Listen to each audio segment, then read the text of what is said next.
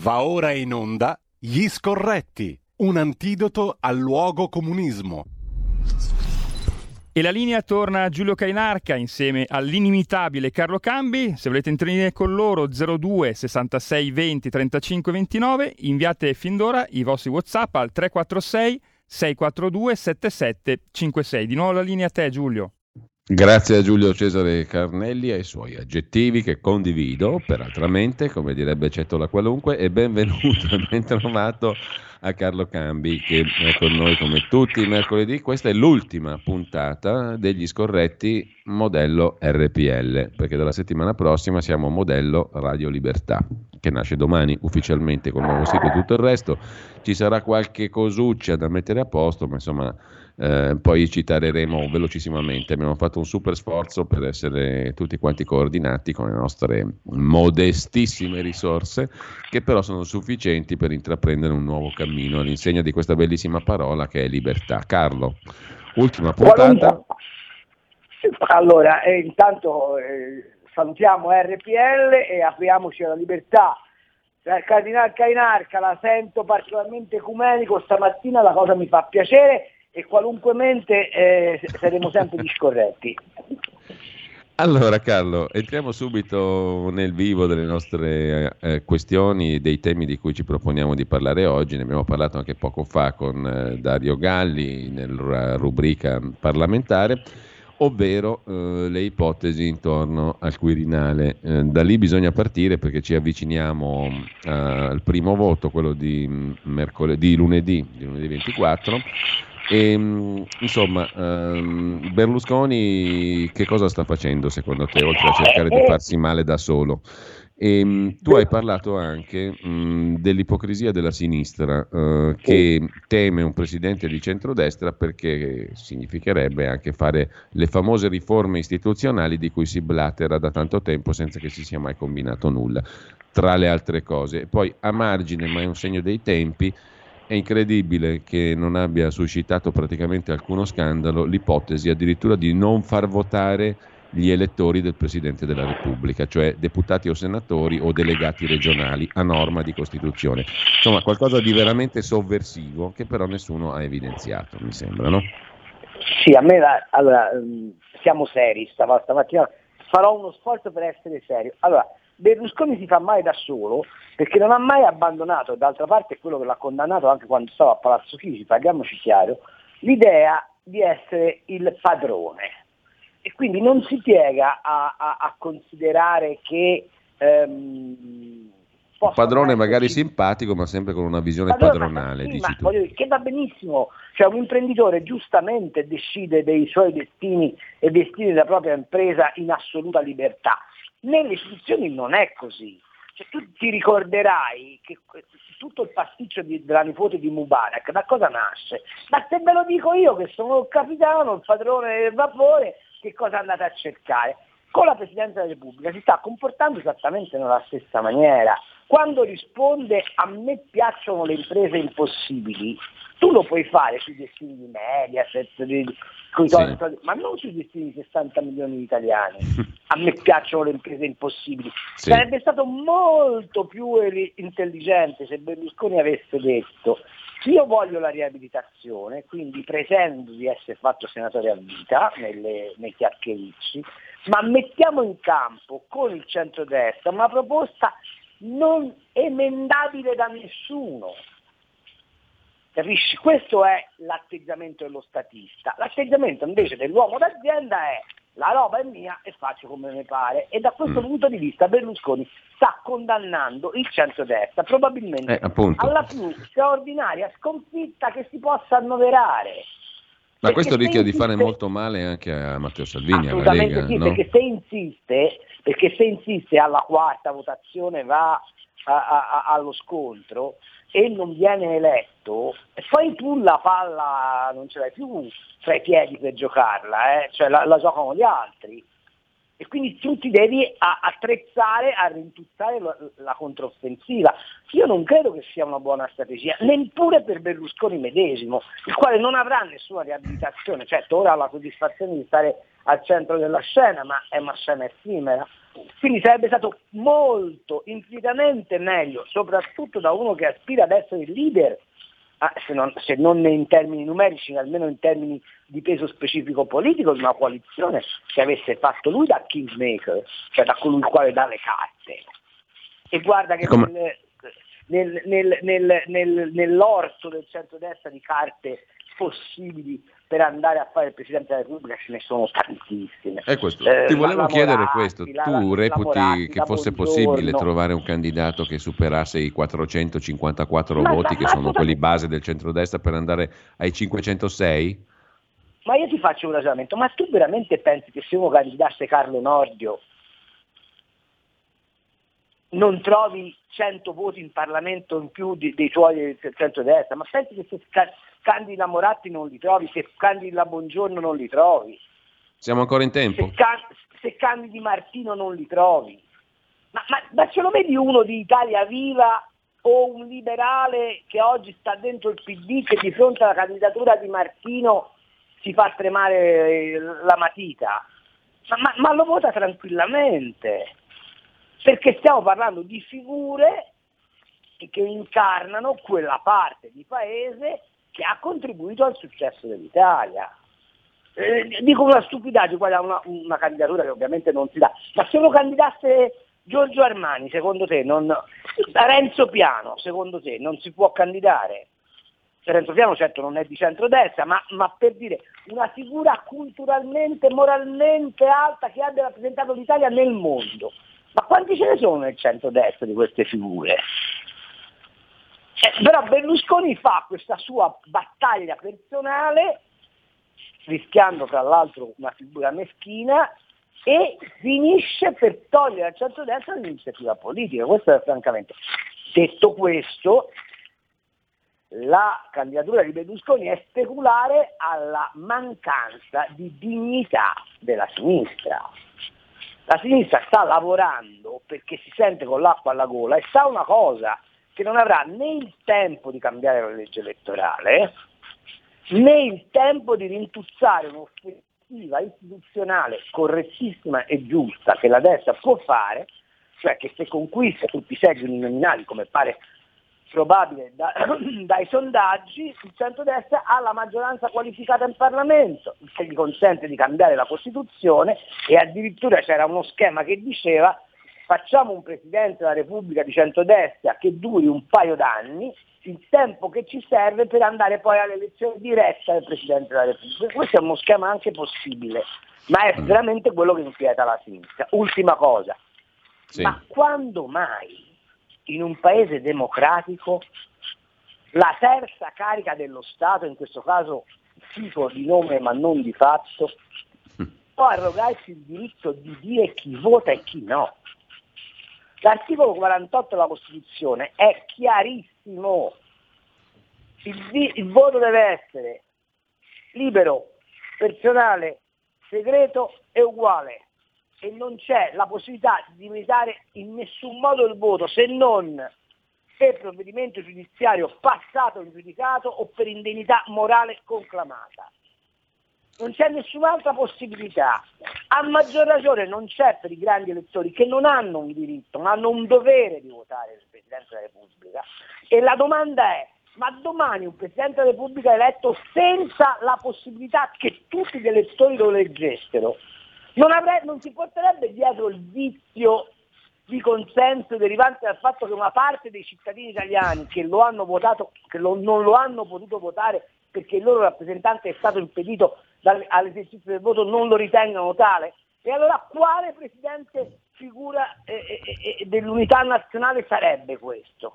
Io credo che la manovra sia fatta apposta per evitare che ci sia mai l'ipotesi Berlusconi, ma anche per inficiare un eventuale Presidente di centrodestra al quale immediatamente dopo verrebbe eccepita dagli stessi che oggi vogliono impedire la votazione da parte di tutti i grandi elettori questa mancanza di rappresentanza completa. State attenti perché questo è il grimaldello per un golpe strisciante sulla democrazia del Paese. Ecco, a proposito di democrazia e a proposito di Quirinale, eh, ieri Draghi ha visto in quello che il manifesto mi sembra piuttosto efficacemente ha chiamato oggi in prima pagina un sopralluogo, è andato a vedere il Quirinale, ha incontrato Mattarella eh, e ha incontrato però anche la ministra Cartabia. Qualcuno, diciamo, e qui si era già adombrata questa ipotesi in questa rubrica, ehm, vede chiaro il futuro, Draghi a Quirinale Cartabia, prima donna, Presidente del Consiglio. Tu come oppure la vedi? Cambiando, oppure cambiando l'ordine dei fattori il risultato non cambia. Mm-hmm. Cioè, che ne dici potrebbe essere pure esattamente anche il contrario, la Cartabia al posto di Mattarella e Draghi che sta dove sta, ingabbiando i partiti, perché, perché c'è poi, poi, c'è un problema serio ragazzi. Cioè, a secondo di quale presidente eleggi, il giorno dopo non c'è più governo. Eh non è che possiamo nasconderci dietro un dito. Cioè, le affermazioni di buona intenzione andiamo avanti comunque, ma te lo immagini se per caso eh, esce fuori un candidato totalmente sgradito alla sinistra PD che fa rimane al governo? Oppure se Draghi mm. va alla Presidenza del Consiglio, chi fa il Presidente del Consiglio? Un uomo alla Presidenza della Repubblica, certo, sì. C'è la Presidenza della Repubblica, chi fa il sì. Presidente del Consiglio? Un uomo, indica- un uomo o una donna indicata da Draghi? E secondo te Salvini si può permettere di far scegliere un eh, eh, Presidente del Consiglio dal nuovo Presidente della Repubblica avendo la Meloni che da dietro lo spinge forsennatamente come un lottatore di sumo? Cioè, ma queste fantasie qua dove, dove stanno? Oltretutto è una situazione del paese che è disastrosa nonostante i grandi giornali se ne freghino. Ecco, poi ne parliamo. Malissimo. Siamo messi malissimo. Tu hai fatto due articoli molto puntuali oggi su Panorama, hai firmato tu no? sulla questione economica, poi ci ritorniamo sopra. Però io al netto di tutto e tirando le somme ti chiedo semplicemente, allora tu realisticamente cosa vedi per la partita del Quirinale, che non è una partita così di puro potere accademico teorico, ha un rilievo pratico grandissimo come tu hai sottolineato anche poco fa. Ecco, cosa vedi concretamente all'orizzonte? Ma io concretamente posso dirti la mia opinione. Sì, certo. Io vedo che potrebbe esserci l'occasione per uno strike del centrodestra. Cioè, se Berlusconi tornasse a miti consigli, si potrebbe eleggere un Presidente della Repubblica di centrodestra, al quale concorrerebbe sicuramente oltre la metà dei villini, tra quelli che ancora stanno col, col, sotto la bandiera 5 Stelle e quelli che stanno nel misto, con la possibilità di fare un governo di centrodestra appoggiato dall'esterno da questi grillini, i quali stanno disperatamente cercando casa politica, nonché rielezione, e siccome sanno perfettamente che la coalizione Lega Fratelli d'Italia con quel che resta di Forza Italia vincerà le elezioni, loro sono prontissimi a imbarcarsi in un eventuale governo di centrodestra che porti a fine la legislatura. Ed è esattamente quello che teme la sinistra. Il problema è che la, la, la destra, o meglio Forza Italia, o meglio i tre bamboccioni di ministri di Forza Italia che sembrano più come la, come la Lorenzini, stanno per iscriversi tutti al PD, eh, perché la, la, la, strategia della sinistra è sempre stata quella, cioè vellicare eh, eh, l'egocentrismo degli avversari più deboli per poterli poi fagocitare. Eh, eh, questo schema lo rendono eh, particolarmente difficile, ma io non credo che sia impraticabile uno schema di questo tipo. Ovviamente per farlo ci vuole una grande lungimiranza politica da parte del centro-destra e ci vorrebbe che Berlusconi dire, capisse che è uomo di un tempo passato, non è l'uomo del tempo presente. Insomma. Intanto il segretario del PD, Letta, è arrivato a casa a Roma di Giuseppe Conte, in programma un incontro fra lui, Beh, Conte sì, appunto, e Roberto Speranza per Liberi ed Eguali. Eh, lì aspetta la telefonata di Parolin, fra l'altro, insomma, un... Niente po', po' di meno. Tu dici? Eh beh, sì, cioè, ma sì, ma questo mi pare evidente. Eh, e cosa esempio, dice Parolin a questi tre? A questi tre, Parolin dice trovatevi un uomo che sia non divisivo, che ci consenta di continuare a dialogare in Europa senza traumi e soprattutto che, metta, che metta a riparo la grande finanza dalla possibilità che un centrodestra agguerrito vada a scavare troppo nei cassetti, questo è quello che Parolin dirà. Eh, voglio dire, c'è una novità però, che, che, mm. che, nessuno ha tenuto in conto, che l'elezione della Maltese, eh, quindi rappresentante del PPE al Parlamento europeo, sposta un po' gli equilibri. E, e quella sponda che il PD ha sempre avuto in Europa, adesso è una sponda leggermente più debole, anche perché Gentiloni, che sicuramente è il candidato vero del PD ehm, alla Presidenza della Repubblica e che spunterà probabilmente se le votazioni si ingarbugliano, in questo momento è molto debole pure lui, perché non è vero che il quadro europeo sta tenendo sulla linea pseudo-francese del ridiscutere il patto di stabilità, si sta riaffacciando con forza e con vigore, anche perché l'inflazione è una minaccia molto seria, l'idea del rigore e quindi l'Italia fa fatica ad avere un commissario all'economia che dovrà dirgli accettate il commissariamento. Eh, capisci che questo per il PD è una difficoltà, gli manca la sponda del Parlamento europeo, gli manca la sponda del commissario all'economia perché ovviamente è ingabbiato dalle circostanze, gli manca in qualche modo una sponda dentro la BCE perché il vice direttore generale che pure è un italiano eh, ha già assunto, ma come giusto che sia da tecnico, posizioni di presa di distanza dall'idea che si possa facilmente dribblare il tema dell'inflazione e dunque del rialzo dei tassi e quindi per la sinistra è un momento di, di particolare imbarazzo e fragilità. Non approfittarne è da imbecilli sostanzialmente.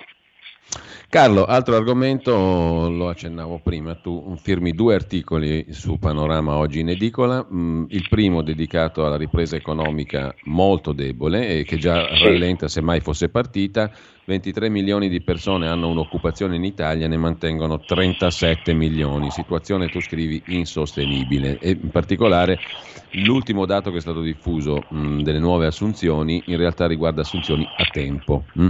Eh, i giovani stanno molto male e ehm, in un anno si sono persi più di 400.000 lavoratori autonomi, soprattutto appunto nella fascia 30-39 anni.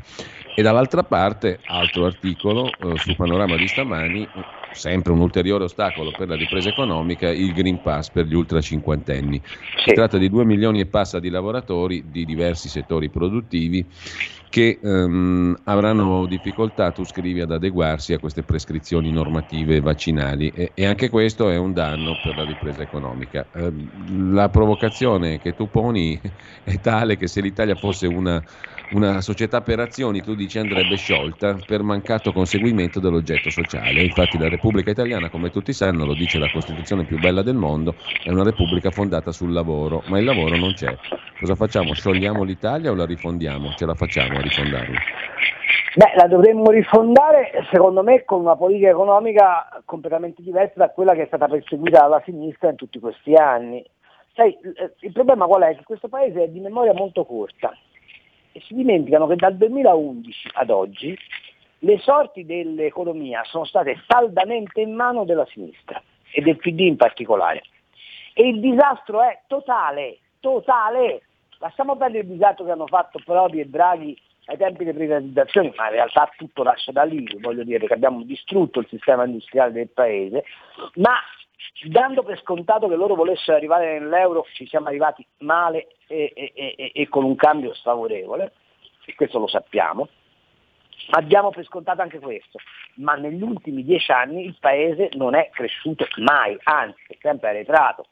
Allora, se tu oggi non fai una politica diretta, e cioè bilancio a budget per i ministeri, quindi plafond delle entrate fiscali, liberare dal fisco e dai contributi INPS eh, eh, il lavoro, eh, stimolare la domanda interna e cercare una fortissima flessibilità nell'organizzazione delle aziende per compensare la rigidità del cambio, se tu non fai queste cose qua non vai da nessuna parte. Il problema è che per fare tutto questo ci vuole qualcuno che abbia una visione economica scevra da demagogie e scevra da ideologie e che guardi esclusivamente ai fattori eh, positivi combinatori delle produzioni. Questo è il punto. Chi ha questa visione? Questa visione ce l'ha soltanto chi è abituato a fare i conti con l'economia di mercato. Eh, quando il professor Tremonti ricorda, rifà, fa i suoi appelli della memoria, dice cose sacrosante, ma si dimentica di una cosa, che c'è sempre stata una visione abbastanza statalista alla fine anche dentro Forza Italia. Non è passata l'idea che lo Stato non deve intervenire in economia se non per dettare delle regole che, evito, che evitino il, il, il, eh, eh, mm, lo scontro sociale. Ti faccio un esempio. Ma com'è pensabile, com'è ipotizzabile di continuare a eh, inseguire il caro bollette a colpi di 10 miliardi di intervento alla volta e non abbattere l'IVA sulle bollette? Com'è pensabile di continuare a, a intervenire sul caro energia senza togliere gli oneri di sistema dalla bolletta?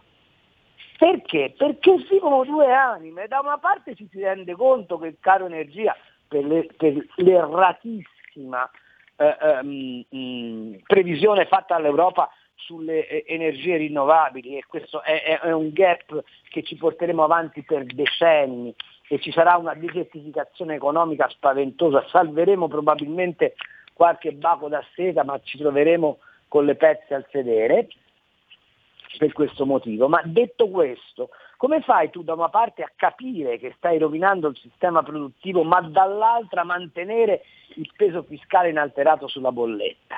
Come fai da una parte a capire che hai bisogno di un'iniziativa privata nel campo dell'energia, ma dall'altra a mantenere il presidio di prelievo dello Stato per favorire ciò che lo Stato ritiene buono nell'energia. Sono due cose che non stanno insieme, tant'è vero che lo fai in un modo solo, quello classico che conosce la sinistra, cioè indebitando il paese. Ecco, questo è quello che servirebbe come dibattito, ma ne senti parlare? No. Come non senti parlare di un'altra, di un'altra faccenda, che è l'ora di farla finita di sussidiare il lavoro. Bisogna crearlo il lavoro bisogna creare le condizioni di sviluppo. Ma te pare possibile che un piccolo imprenditore, anche un giovanissimo che voglia diventare imprenditore di se stesso, abbia 390 adempimenti fiscali e burocratici durante l'anno? Ma quale tipo di impresa può fare? un ragazzo che fa sta roba. Però da una parte gli dai che cosa? Il credito per l'impresa giovane. Gli dai il credito per l'impresa giovane ma non gli togli il fardello che gli impedisce di fare impresa. Lo capisci che questa cosa qua è una contraddizione? Faccio un altro ragionamento. Ma come fai a pensare di avere un sistema di piccole e medie imprese come quello italiano e un sistema bancario che è tarato sul credito a Bezos con le regole di Basilea 3 e 4, tra l'altro la, la BCE sta aumentando anche i, i, i ratios patrimoniali sulle banche e non, cre- non, pensare che hai bisogno di un credito molto flessibile in un'impresa fatta di imprese molto flessibili. Come fai a non fare una manovra fiscale per cui i 1400-1500 miliardi fermi sui conti correnti che sono patrimonio degli italiani non vengono destinati a finanziare le imprese attraverso dei bond di impresa sorvegliati ma a condizioni agevolate. Se non fai tutto questo, come fai a mettere in, in, in moto un'economia che può vivere soltanto di genialità, creatività e trasformazione? Carlo, dobbiamo, fermarci come al solito per eh, il piccolo pit stop delle 10 e poi ritorniamo subito in onda e apriamo anche le linee telefoniche perché stanno arrivando messaggi e ci sono parecchie persone che vogliono intervenire, ma toccheremo anche altri argomenti interessanti perché come al solito il menù è ricco, a tra poco. Da oggi la tua radio è ascoltabile anche con la televisione in digitale. Sul telecomando della televisione digitale o del tuo ricevitore digitale puoi scegliere se vedere la TV o ascoltare la radio. Risintonizza i canali radio e troverai anche RPL, canale 740. La tua radio. Porta con te ovunque RPL la tua radio. Scarica l'applicazione per smartphone o tablet dal tuo store o dal sito radiorpl.it. Cosa aspetti? La linea torna a Carlo Cambi e a Giulio Cainarca. Eh, Giulio, stanno già squillando il telefono, quindi se sei d'accordo fra due minuti ti passerei le prime due chiamate. Intanto io pongo a Carlo anche un'altra questione, che in realtà è quella che ha posto lui. Perché tu dici che i, tedes- i tedeschi in Europa si accingono a riscrivere il romanzo di, di Goethe, celeberrimo sotto forma con un nuovo titolo, I dolori del giovane Draghi. e poi l'altra cosa del giorno, naturalmente, tutti abbiamo letto della ipotesi di accusa nei confronti di Beppe Grillo, traffico di influenze illecite, un utilizzo del Movimento 5 Stelle anche lì in modo un po' padronale, diciamo così. Eh, che ne pensi? Allora, eh, i, perché i tedeschi si accingono a scrivere il dovere dei giovani Draghi? Perché sono tutti convinti che il nuovo patto di stabilità sarà una passeggiata, che non ci metteranno vincoli, in realtà i tedeschi stanno pensando esattamente il contrario. Faranno una concessione, siccome tutti sono andati, a parte loro, sopra il 100% del, nel debito PIL, ti diranno che si può riscrivere la parte del, rapport, del rapporto debito-PIL, quindi accetteranno non il 60% ma il 100%, faccio presente che noi stiamo quasi al 160%, ma sul 3% non, non, non, non faranno marcia indietro. Questo significa che Draghi dovrà porre all'attenzione degli italiani, ammesso che ci rimanga, la questione della patrimoniale. Non c'è nulla da fare, non si, è, non si scappa da lì e questo determinerà ovviamente eh, ciò che è, è, è, successo anche a Monti, la fine ingloriosa di una carriera ricca di aspirazioni. Ma sai, c'è un libro bellissimo, un romanzo bellissimo, scritto molti anni fa, da Moravia, che aveva questo titolo, Le ambizioni sbagliate. Ecco, tutti questi banchieri che poi diventano politici hanno ambizioni sbagliate. E la, la, beh, Grillo non lo... Cioè, che, che vuoi dire? Vuol dire che, che, per elevarsi uno deve prendere i traghetti, chissà, può essere che sia questo. L'elevato è stato traghettato. Moby, la balena bianca, ah che bello, se ci fosse ancora Giampaolo Panza si divertirebbe tantissimo a scrivere un pezzo che vorrei scrivere io ma non me lo faranno scrivere mai, per paragonare la fine di Grillo nella pancia della balena Mobiline con la risurrezione della balena bianca, la DC, che continua a governarci tutti sotto mentite spoglie di PD, Margheriti, Forza Italia, perché non ci siamo mai liberati, mai liberati, non ci libereremo purtroppo mai da questa saldatura delle due chiese, il catto comunismo che condanna l'Italia ad essere un paese culturalmente arretrato. Carlo, abbiamo due ascoltatori già in linea, poi una serie di messaggi che cercherò di citare e riassumere al meglio e citarli tutti, ma intanto sentiamo le voci di chi ci ha chiamato allo 02 66 20 35 29 e colgo l'occasione di dire che questo numero ovviamente rimarrà anche per la nuova radio, Radio Libertà che nasce formalmente domani, vedrete il nuovo sito, il nuovo logo, tutto il resto, avrete modo di fare i vostri commenti e ne parleremo ancora. Intanto chi è in linea? Pronto? Pronto, buongiorno. Buongiorno a lei. Ecco, volevo chiedere al dottor Cambi, eh, la destra vorrebbe mettere un suo uomo al Quirinale, se poi alla fine votano Dra- Draghi, Draghi è da considerarsi un uomo eh, di destra per fare tutte le riforme? Grazie. Grazie, grazie a lei. L'altra telefonata, pronto? Sono Gianni da Genova, ciao Giulio, un saluto Carlo. Eh, la situazione è, è davvero complicata perché qua si parla tanto del Presidente eh, ma qua l'economia italiana sta andando a sotto zero completamente. Cioè. Stanno distruggendo non soltanto le piccole piccolissime imprese, nella Costituzione italiana la parola impresa non c'è, c'è soltanto la libera iniziativa, poi distrutta dalla, dalla burocrazia che continuerà a esserci, perché il PNR è il trionfo della burocrazia e il MES che stanno portandocelo di nuovo a Oremus Qua è una cosa che fa veramente angoscia. Ieri ho sentito la conferenza di Salvini che è stata interessante e parlava appunto dell'abbassamento dell'IVA, ha fatto tutte le proposte di buonsenso. È l'unico movimento politico, perché nel centro-destra è un'armata Blancaleone se si esclude la Lega. E quello è il vero problema.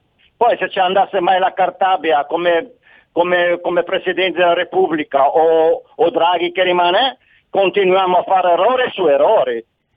Eh, perché sono gente che non hanno mai lavorato in vita loro, non sanno cos'è l'economia reale, cos'è il sentimento diciamo così, delle persone, sono ben abituati, sono nelle lobby, prendono un sacco di soldi ma non hanno mai, mai piegato la schiena a questa gente qui e ci rovineranno se non si prenderanno dei provvedimenti. Un Bene.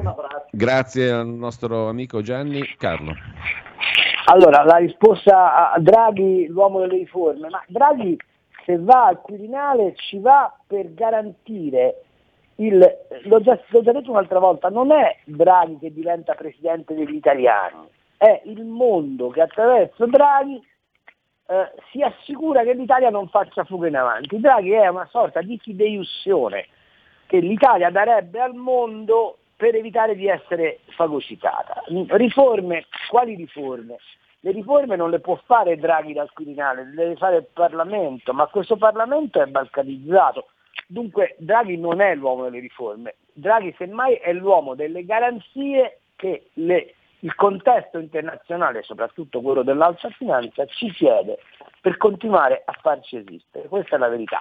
Quanto a quello che dice Gianni da Genova, che saluto con, eh, con enorme affetto, mi piacerebbe tanto potermi fare un panzotto insieme a lui mentre guardiamo la lanternona e, be- berci una bianchetta genovese, ha perfettamente ragione. Noi stiamo, siamo stati narcotizzati dal Covid ed è straordinario che oggi ci sia un vertice costanza, l'uomo a cui un tribunale ha detto hai sbagliato tutto e rispetto al quale nessuno si alza dicendo beh ora si accomodi. Ecco, Speranza sta lì a decidere il Presidente della Repubblica, siamo stati narcotizzati dal Covid, ma sotto il Covid c'è il baratro di un paese che sta arrivando alla fame. Allora, se ci sono altre telefonate le passiamo subito allo 02 66 20 35 29, intanto messaggi. Sono Marina, per me Paolo Savona sarebbe un ottimo Presidente ecco, della Repubblica. Ecco. È un altro nome interessante, no? Mm, peraltro sì, non fu voluto come ministro proprio dall'attuale Presidente della Repubblica, esatto, Carlo. Esatto. No, Savona sarebbe, sarebbe dal punto di vista della, tra virgolette, condizione internazionale è uno straordinario schiaffo in faccia a, a, a, tutti quelli che credono che l'Italia non possa avere una sua sovranità. Il, il difetto di Savona qual è? È che ha un'età eh, molto rilevante da, da un certo punto di vista, ma nella prospettiva che dicevo io, cioè di un presidente che durasse un paio d'anni, perché poi si va alle elezioni dirette al Presidente della Repubblica, potrebbe essere un'ottima chance. Allora, intanto abbiamo altre due telefonate, poi cerco di leggere anche i messaggi copiosi che sono arrivati. Al 346 6427 756. Pronto? Tocca a me? Prego, buongiorno. Buongiorno.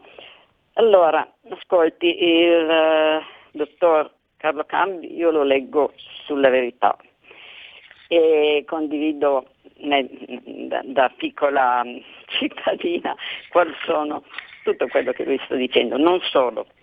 Ma io volevo chiedere una cosa.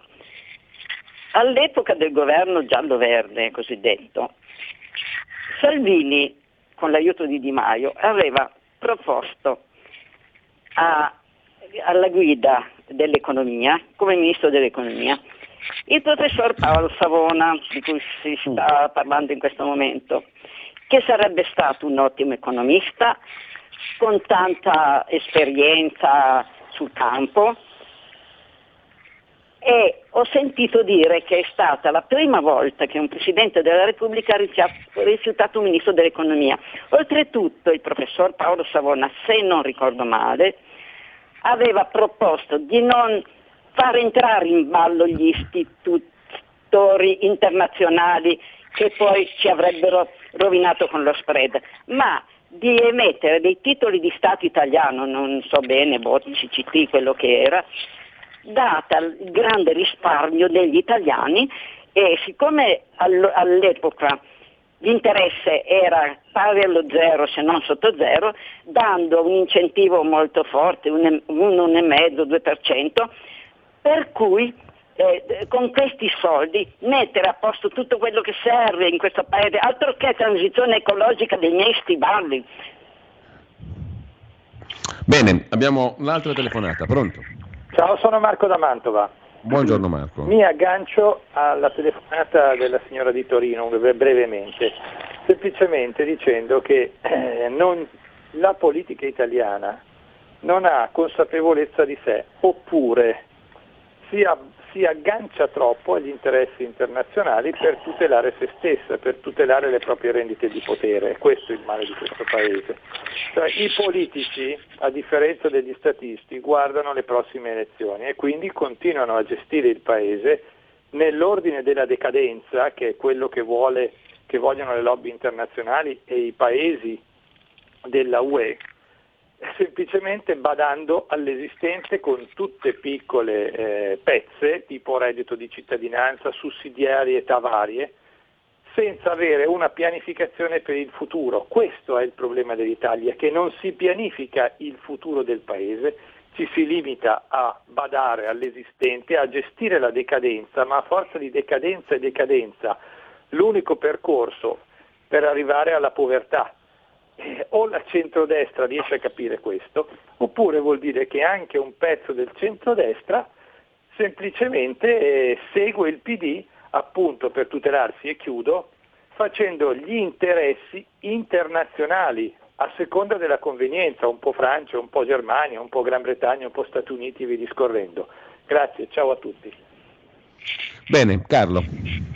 Allora, la, il secondo ascoltatore dice delle cose assolutamente eh, commendevoli, ma eh, è, è un, una dichiarazione di, dire, di, di, quadro generico. La signora di Torino invece, ci, che ringrazio perché legge la verità, eh, grazie signora, ehm, come spero contribuirà alla libertà la radio, perché la libertà non è un passo gratis, va conquistata ogni giorno e se anche ci mettiamo due soldini non fa un soldo di danno. Eh, poi dopo ne, ne riparleremo magari la settimana prossima la signora dice una cosa assolutamente vera, Paolo Savone è stato fatto fuori perché aveva supposto, ed è forse l'unica salvezza che avrebbe l'Italia, una doppia moneta, cioè una monetazione interna, diciamo torniamo alla lira, e una monetazione esterna che rimane l'euro per le negoziazioni internazionali. Ma c'è un'altra cosa che Savona aveva detto e che andrebbe rilanciata di nuovo, se noi potessimo consegnare nelle mani degli italiani il debito pubblico, considerando che appunto nelle, nelle banche italiane c'è una liquidità di 1400-1500 miliardi, significherebbe dimezzare, no anzi più che dimezzare il debito pubblico che è eh, eh, sotto gli occhi della finanza internazionale, i famosi 2700 miliardi. Se noi dessimo a questo debito pubblico, tornando un po' allo schema dei bot, ve li ricordate, no? quando gli italiani erano un po' più ricchi perché avevano i bot che, che, che avevano tassi di interessi molto alti, ma siccome noi detenevamo il nostro debito e ci autopagavamo gli interessi, nessuno si chiedeva conto di nulla, è quello che hanno fatto i giapponesi da 40 anni a questa parte. Insomma. Ecco, tutto questo era uno schema per sottrarre l'Italia alla occhiuta vigilanza, sorveglianza internazionale. Voi capite che siccome è una vita che soprattutto la Germania ha messo nel mirino la ricchezza privata degli italiani e che, che, che vuole drenare per via fiscale, tutto questo era impossibile per quello Savona è caduto. E quando si dice che il settennato di Mattarella è stato un settennato egregio, bisogna ricordarsi di Savona, bisogna ricordarsi di Palamara, bisogna ricordarsi del conferimento dell'incarico a, a, al PD dopo la sconfitta elettorale e, e poi si fanno, si tirano le somme, dunque piano con le santificazioni in vita. La Chiesa ci insegna che per diventare santi bisogna prima schiattare e poi dimostrare di aver fatto i miracoli e per ora miracoli di Mattarella non se ne sono visti. Carlo, eh, ti giro qualche domandina semplice semplice come quella che ti fa Antonio. Mm, signor Cambi, ci dica come salvare i nostri risparmi tra un paio d'anni, forse meno quando arriverà la vera crisi. Guido, Savona ha l'età di Berlusconi, ma chi meglio di Carlo Nordio? Gino di Ostia, Maria di Sarcile scrivono il connubio dei Letta, zio e nipote, sta di nuovo buggerando Berlusconi e tutto il centrodestra. Mm, eh, un altro messaggio, bravo Cambi, parla agli italiani con logica e competenza, ma qua ormai siamo distanti dalla politica, vedi chi va a votare, a Roma l'11%, una colonia di svenduti, peccato per i giovani. C'è un'altra domanda, il neoliberismo ritenete che davvero sia in grado in tempi ragionevoli di dare lavoro a 6 milioni di disoccupati? Era un po' che non sentivo questa cosa del neoliberismo. Pina da Monza Brianza, poi ci lamentiamo che l'Italia la stanno comprando gli stranieri, forse farsi una domanda servirebbe. Quale sarà il numero del canale TV per la nostra radio? Sarà il 740 finché dura, ma poi c'è il 252, il prossimo eh, nostro canale sul digitale terrestre. Ci saranno anche novità su quel canale lì che poi però avremo modo di commentare più in là. Eh, che rabbia viene a sentire le palesi verità solo qui in questa rubrica, scrive Silvio da Brescia. Carlo, e poi abbiamo altre due telefonate in voce. Mm, un breve commento se ritieni su questi messaggi, poi sentiamo anche le due chiamate. Beh, il breve commento è molto semplice. Come difendere i risparmi, francamente se lo sapessi difenderei anche i miei. Eh, adesso, io mi, adesso mi butterei a comprare dei, del, dei certificati sulle materie prime, che sono gli unici che danno dei rendimenti molto alti. E dopo, amici miei, non c'è più nemmeno la possibilità di portarli all'estero questi soldi, perché col Green Pass il controllo che ci hanno messo addosso è pressoché totale, quindi c'è solo da sperare che ci facciano poco male. Vai con le telefonate. Due telefonate, sentiamo la prima, pronto? Pronto? Buongiorno. Buongiorno, mi chiamo Dario, chiamo da Valdobbiadene. Prego. Eh, buongiorno Giulio e buongiorno Carlo. Eh, allora, in quanto riguarda l'elezione del capo dello Stato, visto che come prima eh, sua occupazione diciamo, è quella di garante della Costituzione e visto lo scempio che è stato fatto della Costituzione in questi ultimi tempi, piuttosto che un Giorgio Armani io vedrei bene, non so, un Sabino Cassese, un Luciano Baracaracciolo, qualcuno di questa levatura. Seconda domanda, votare Draghi dopo le sue dichiarazioni eh, contro una parte del Paese mh, abbastanza sostanziosa perché si parla di oltre 6 milioni di persone che ha deciso di non eh, vaccinarsi, votare uno come Draghi non sarebbe già divisivo di partenza Oltretutto, eh, riguardo a questo argomento, eh, in vista prima o poi ci sono anche le elezioni e questi 6 milioni, ai quali potremmo aggiungere anche una parte di quelli che sono stati costretti, diciamo tra virgolette, a vaccinarsi, potrebbero essere un corpo elettorale convinto se trovasse una, eh, una, una via di sbocco. Allora, tutti i partiti che votassero Draghi in questo momento non si troverebbero poi eh, a, far, a fare i conti con eh, milioni di elettori convinti, vista la, la, scarsa partecipazione che invece è stata dimostrata nelle elezioni. Grazie, vi ascolto per radio. Grazie, grazie Dario, sentiamo l'altra telefonata, pronto? Pronto, buongiorno. Avevamo un'ascoltatrice ma non ha aspettato, quindi proseguite pure voi. Bene, allora aggiungo allora. via WhatsApp aggiungo un commento su Draghi da parte di Gianluca da Milano. È il giudice fallimentare messo al potere dal deep state internazionale per la grecizzazione dell'Italia. Carlo. No, non è lontanissimo dal vero eh, questa affermazione. Mm, allora, eh, ho detto Giorgio Armani per dirne uno, nel senso che sì. piuttosto che impantanarsi nella ricerca di un candidato gradito al, al, al centro-sinistra, a questo punto pigliamo una figura rappresentativa dell'Italia nel mondo, ma mh, ovviamente la mia opzione non è per questo tipo di Presidente della Repubblica. Io voterei Carlo Nordio o, o, o, o, la Buongiorno, pensate un po' eh, eh, cosa penso io che serva come Presidente della Repubblica. Però eh, la mia opinione non conta assolutamente nulla, quello che conta è che questo Presidente della Repubblica sia un Presidente della Repubblica che rompe lo schema di potere che ha tenuto questo Paese in ostaggio da Scalfaro in avanti. Ok? Questo è il punto. Tutto lì. Quanto C'è addirittura Draghi, un'ascolta... Ah, scusami Carlo, prego. Figurati, no, dicevo, quanto a Draghi, sì, Draghi è chiaramente una proiezione del, della finanza internazionale anche, eh, non credo che il centrodestra lo voterà, almeno non credo che lo voterà la Lega, e questo determinerà ovviamente la fine del governo, ma c'è un elemento in più.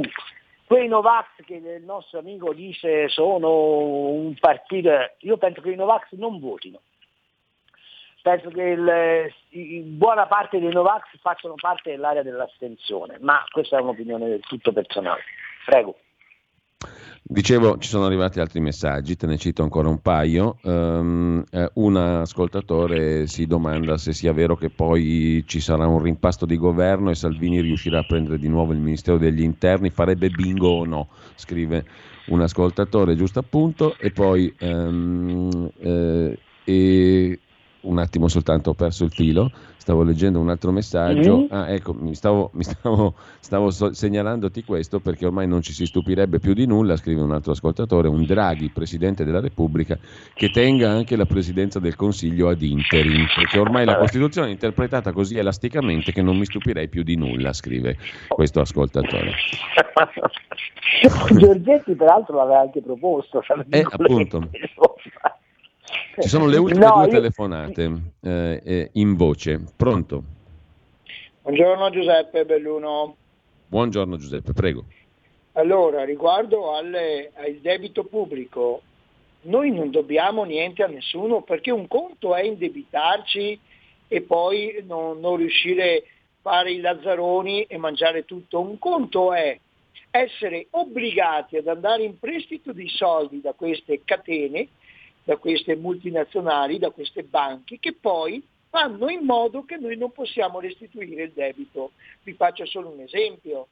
Allora, la, questa dittatura sanitaria, chi è che ha agevolato e chi è che ha eh, come dire, penalizzato? Allora, la grande distribuzione ha fatto boom, Amazon ha fatto boom, le banche anche, invece che ci hanno rimesso sono le piccole e le medie imprese. Allora non vi viene il dubbio che poi i finanziatori di Amazon, della grande distribuzione, delle grandi catene di ristorazione, sono gli stessi finanziatori di chi produce museruole, di chi, di chi fa, come dire, de, delle, de, di Big Pharma. Quindi noi a questa gente non dobbiamo niente. Poi io mi auguro che il Presidente della Repubblica, ma avendo capito che in Parlamento ormai sono tutti venduti, io mi auguro che sia uno, ma non credo, che non ha, ha votato contro questa dittatura, contro il lascia passare. Ci sono paesi ormai che vivono liberamente e, e, noi invece siamo ancora sotto schiavitù. Guardate che Grazie. io giro le zone di montagna, guardate che stanno chiudendo, alberghi che chiudono, adesso con l'aumento dell'energia elettrica, le piste da sci, non riescono a sopravvivere. Guarda, ti saluto perché è un motivo solo, non per tagliare, ma perché dobbiamo mandare poi un bellissimo pezzo musicale mm, che tutti conoscono, ma che vale la pena di mandare proprio oggi in chiusura di trasmissione. E, mh, mm, intanto c'è l'ultima telefonata, prego la brevità assoluta a chi, asco- a chi chiama. Pronto? Pronto, Padania Libera. Eccola qua. Quando, quando io saluto come, come, salutavo una volta Buone. e quando ho aderito alla Lega. Questo non per precludere che anche l'Italia sia libera, ma sono stufa di sentire a Vanvera la parola libertà data in bocca a, a delle persone che vanno in, in, piazza a gridare perché non hanno nient'altro da fare.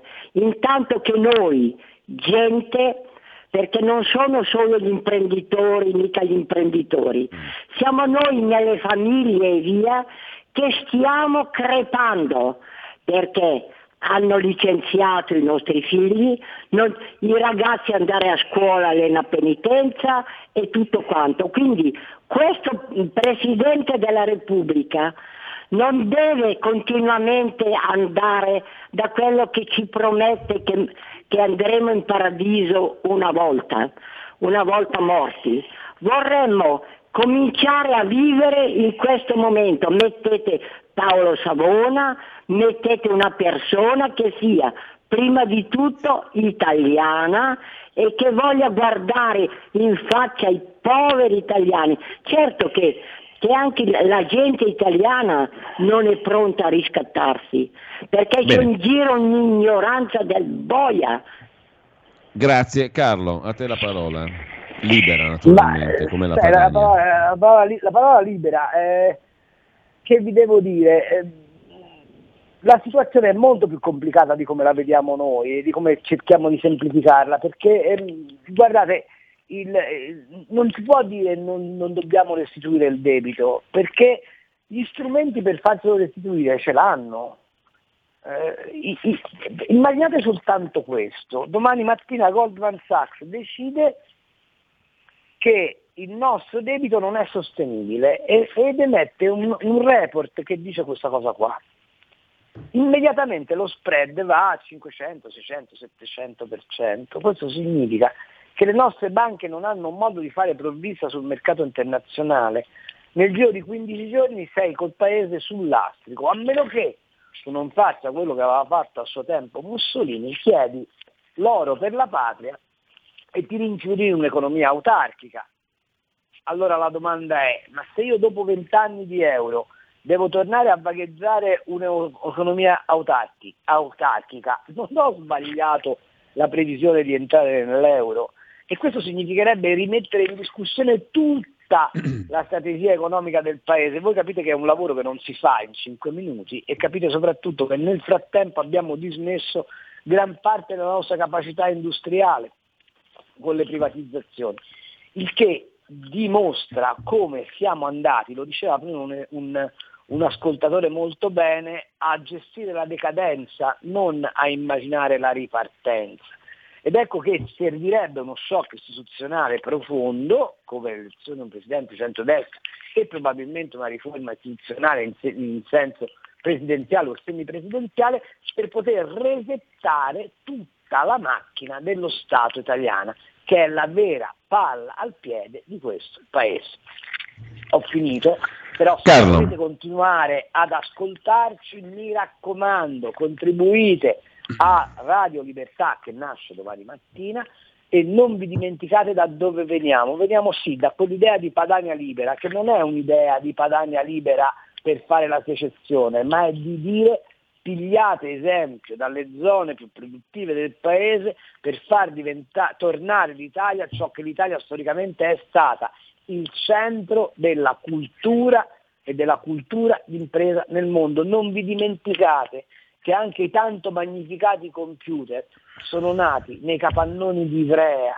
Non vi dimenticate che buona parte della tecnologia del mondo è nata in Italia non rivendicare questo primato e non ricostruire su questi primati il profilo identitario del paese è stato un delitto che abbiamo pagato a che cosa? All'idea confessionale che non si debba garantire libertà all'intrapresa e libertà alla creatività. Per questo libertà è la parola decisiva per il futuro e sarà la vostra radio da domani. Allora Carlo, non potevi dire meglio, non aggiungo nulla se non che ascoltiamo adesso la, il brano di Giorgio Gaber al quale ci siamo pur ispirati e che è bellissimo, Libertà, e che ci accompagnerà tutte le mattine da domani prima della rassegna stampa, aprirà la nostra giornata. E fammi dire, e fammi dire che Gaber è stato scippato dalla sinistra, ma Gaber non era un uomo di sinistra, era semplicemente un uomo liberale. Già, Carlo, grazie. E... Grazie a te, un abbraccio e ci sentiamo prestissimo. Certo. Eh, Viva la libertà!